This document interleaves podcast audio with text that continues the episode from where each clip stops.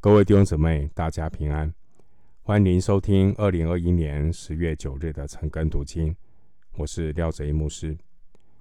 今天经文查考的内容是约伯记第五章一到十六节。约伯记第五章一到十六节，这段经文是记载以利法持续的劝说约伯。首先，我们来看第五章一到七节。你且呼求，有谁答应你？诸圣者之中，你转向哪一位呢？愤怒害死愚妄人，嫉妒杀死痴迷人。我曾见愚妄人扎下根，但我忽然咒诅他的住处。他的儿女远离稳妥的地步。在城门口被压，并无人搭救。他的庄稼有饥饿的人吃尽了，就是在荆棘里的也抢去了。他的财宝有网罗张口吞灭了。祸患原不是从土中出来，患难也不是从地里发生。人生在世，必遇患难。如同火星飞腾。今天我们读到的经文，我们看到以利法，他再接再厉，想要劝说约伯认罪。第四章十二到二十一节这段经文呢，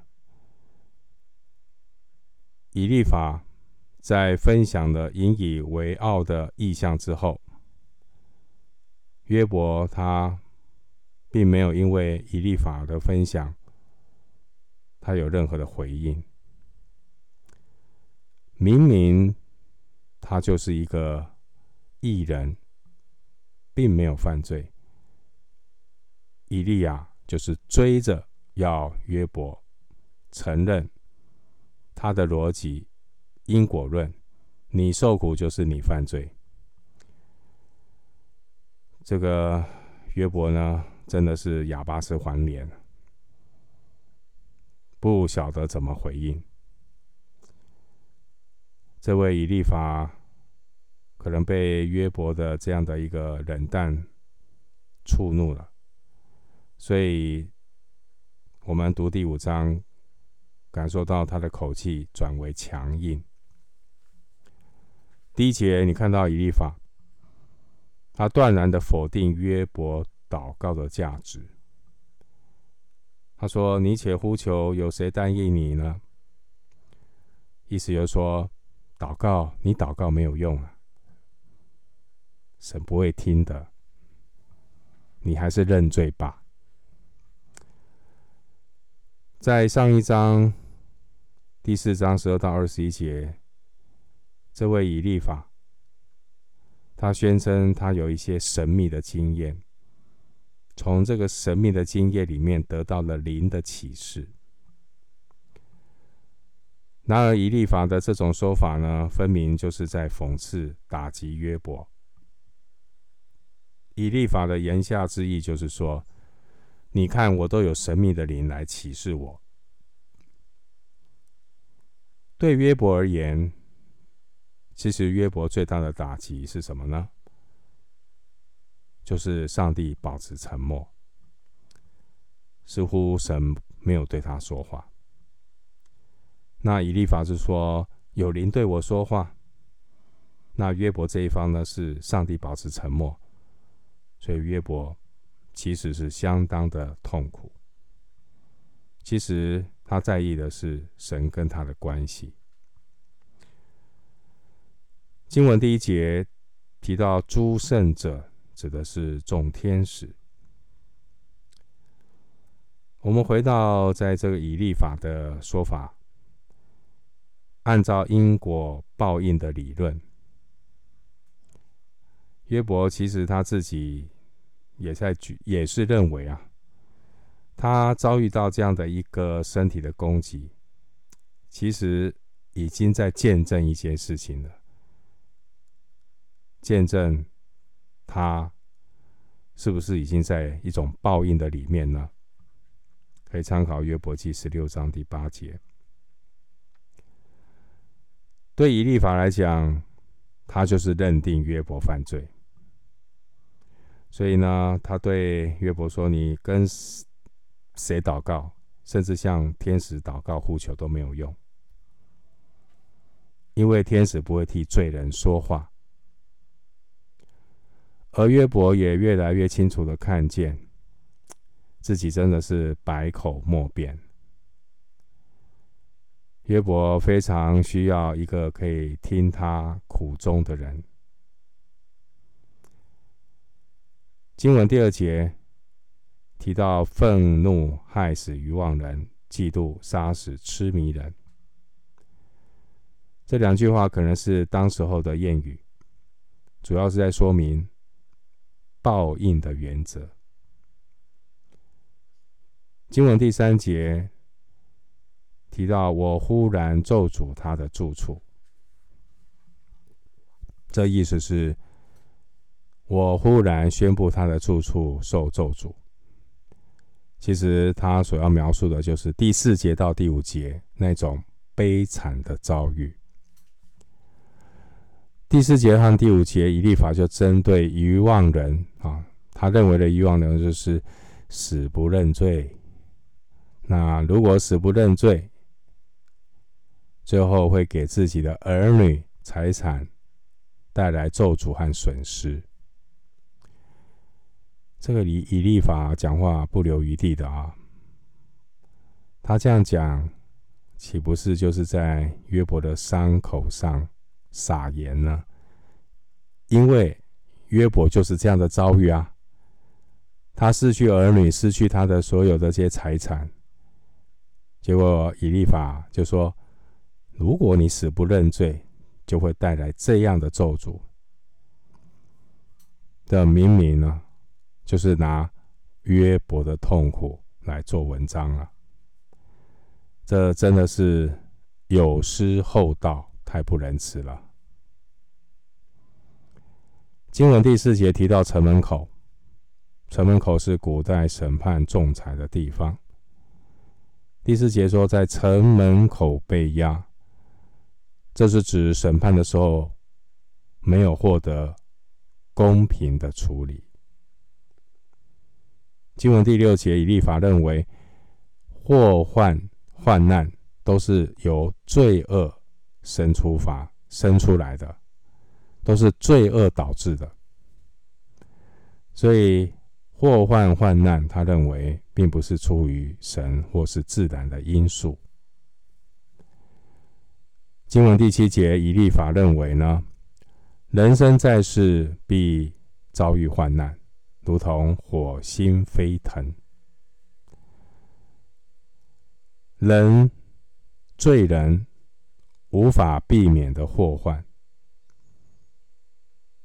以利法认为都是罪有应得，所以遭遇祸患的人罪有应得，罪没有承认，祷告也没有用，所以呢，他就是在劝约伯了，不要再执迷不悟了。不要再做一个不肯认罪悔改的愚妄人、痴迷人。这是以利法他的描述。他是这样的提醒约伯：你再不认罪，你这个愚妄人呐，你这个痴迷人呐，你还会继续受苦。就是这样的一个意思。我真实的感受，这个以利法实在是。有失厚道，拿约伯的痛苦来做文章。以利法，他还是喜欢倚老卖老，讲他的经验。以利法呢，再次的以他看过恶人遭报的这样的经验谈来警告约伯，因为他看过的例子呢，非常跟约伯的遭遇非常的相近。那以利法认为，一切的祸患事出必有因，正如有火才有火星飞腾一样。反正就是说，患难就是上帝的刑罚啦。这样的一个武断的结论，对约伯来讲真的是情何以堪。我们回到经文，约伯记第五章，我们来看八到十六节。至于我，我必仰望神，把我的事情托付他。他行大事不可测度，行其事不可胜数。降雨在地上，赐水于田里，将卑微的安置在高处，将哀痛的举到稳妥之地，破坏狡猾人的计谋，使他们所谋的不得成就。他叫有智慧的中了自己的诡计，使狡诈人的计谋速速灭亡。他们白昼遇见黑暗，午间摸索如在夜间。神拯救穷乏人，脱离他们口中的刀和强暴人的手。这样，贫寒的人有指望，罪孽之辈。必塞口无言。经文第八节提到：“至于我，我必仰望神，把我的事情托付他。”当然，以利法的这句话讲的就是非常的正确，但却帮不了约伯，没有办法安慰他。的确，约伯就是这样的人呢、他就是一个艺人，是一个敬畏神的人，是一个仰望神的人。约伯是这样做的，可是苦是在他的身上，不是在以利法的身上。你在这旁边跟我说教、说风凉话，我约伯不会比你不义。其实这是约伯的心里话，我们可以理解。弟兄姐妹，看到受苦的人，有时候我们常常是置身事外，无法和受苦的人感同身受。所以当然呢，我们就可以很轻松的说一些道理，说一些隔靴搔痒的话。哎呀，你要勇敢啊，面对逆境啊！哎呀，你要好好的认罪啊！